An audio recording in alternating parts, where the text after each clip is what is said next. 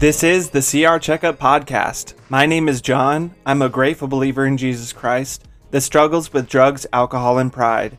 And you're listening to the Friday Follow Up.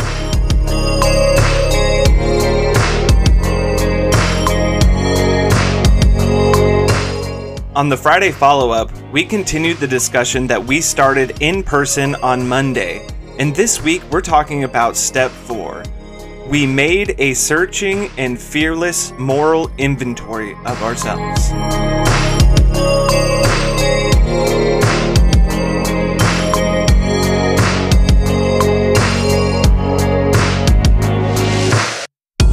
Hey, everybody, welcome back. I'm so excited that each one of you are here and listening. I hope that I got a chance to see you on Monday night where we began our conversation that we're going to be discussing here today. But our hope is that no matter if you are at our meeting or you're unavailable, you're not able to come to our group, uh, that you would still be able to listen in and to be able to follow up uh, with what we're talking about right now. Uh, last week, we wrapped up our conversation about step three, and I would encourage you, if you haven't listened to those, go ahead and go back and check those out um, and just kind of see what that means for you. But right now, we're moving on to step four. Of course, that is, we made a searching and fearless moral inventory of ourselves. Now, there's so much that goes into this, and, and it's even just kind of a lot to break down what that means. Um, and we're actually going to be talking about this over the next couple of months. And so um, I'm excited for this. I'm, I'm excited for uh, what kind of comes out of this. Uh, but I want to just kind of take some time talking about what it looks like going into this step.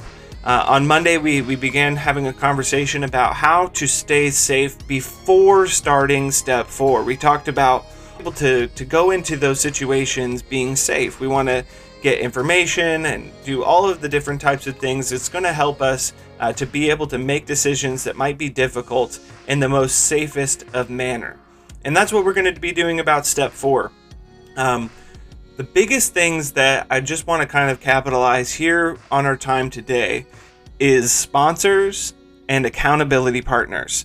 Now, you might hear at the meeting we talk about getting a sponsor and or accountability partners. But I really want to encourage each one of you to get both. You need to have a sponsor, need to get accountability partners. I know that so oftentimes many of us believe or think that we can get through our hurts, habits, and hangups by ourselves, but we simply cannot.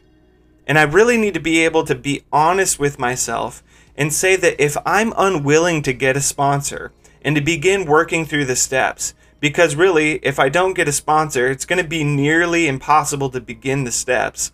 And so, if I'm not willing to do either of those things, then again, we've got to be honest with ourselves. Then I'm basically saying I'm not ready to give up my hurts, habits, and hangups. That's just the truth.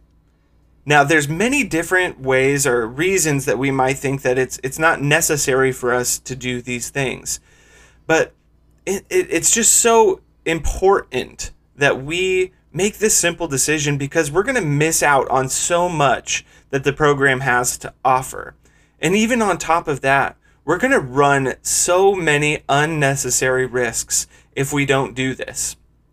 You know, many times people have told me, "Hey, you know, John, you're the only person that I've I've told this to. You're the only person that knows this thing about me." This is highly problematic because if I'm working my recovery program in secret, then how is that any different than acting out in my hurt, habit, or hang up in secret? What I'm doing is I'm relying on my own insufficient strength to make it through. You might say, well, I'm not relying on my own strength, I'm relying on God's strength. But I think that question that we have to ask ourselves well, if that's true, then how come we've ended up where we're at? See, we do need to trust God, and we do know that He is ultimately the only one that can help us recover and get some healing through our hurts, habits, and hangups. But for some reason, He sees it fit to use other people in order to help us heal and progress. James 5:16 says this. It says confess your sins to each other and pray for each other so that you may be healed. See, when I get alone with my thoughts and my own personal convictions, well, it's really hard for me not to rationalize my way out of it. But when I share these things with another person, somebody who's working one on one with me, somebody who has gone through what I'm going through, they know what it's like and they can help me to make sure that I don't chicken out. Besides all of the other benefits that come from working with another person through the program and, and getting to learn from their own personal experiences, it's just really good to have somebody that knows all of your junk and still wants to hang out with you, that still wants to help you through the recovery process. And as an added bonus here, this is also helps me prepare for what is to come later on in the steps when I'm trying to restore relationships. It's such a relief to find out that I can be honest. I can be open about the things that I'm struggling with. I can work through them. And in all of that out in the open doesn't mean that nobody will accept me because that's a, the lie that a lot of us tell ourselves is if if they knew, if everybody knew these things, then they wouldn't like me. And at Celebrate Recovery, working through this program, this is a great opportunity to find out that that is a lie. There are tons of people that do care, that are willing to hear your hurts, habits, and hangups, and will still love you and will still celebrate your victories as you work through these things. So I'd encourage you if you're getting ready to work through step four, if you're getting ready to, you say you're ready to work on the steps, find a sponsor and get going. There's a lot of different ways to find a sponsor, but my best advice would be go to as many meetings as you possibly can and ask as many possible people as you can. It might not be the first person you meet, it might not be the best person, that the, the main person you want even.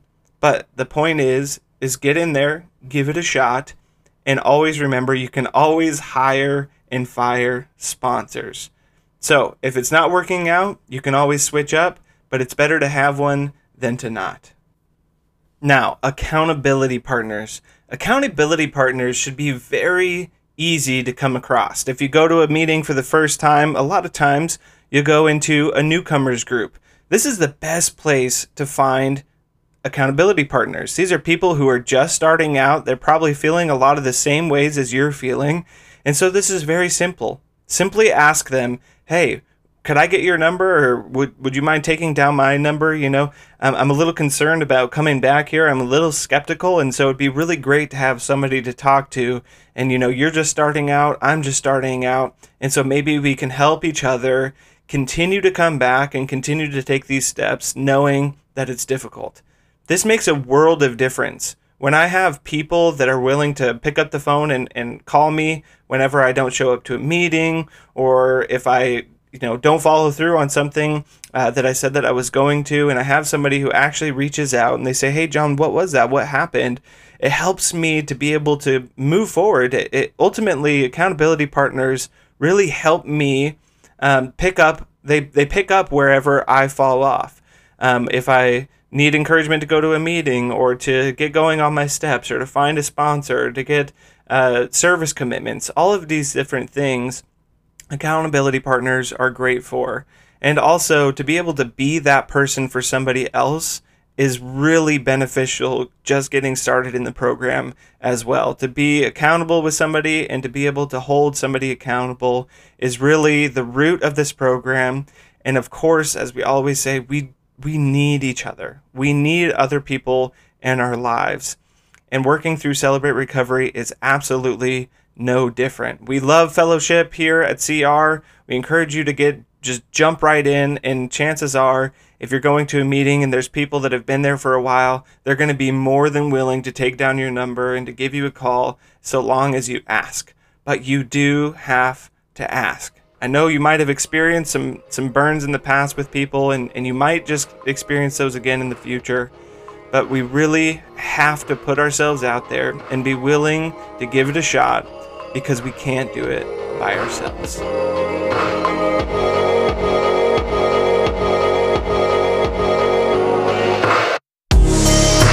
Thank you for listening to the Friday follow up. I hope that you take what we talk about here and have conversations with others. The things that we talk about on here are meant to start conversations, not end them. So I pray that you would talk with someone about what you heard here today and that you would look for ways to be a light in your own community.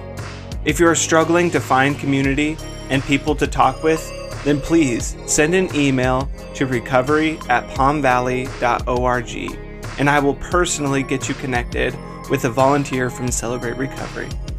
Nothing changes the fact that we need each other, even if that means that we have to find new and creative ways to do so.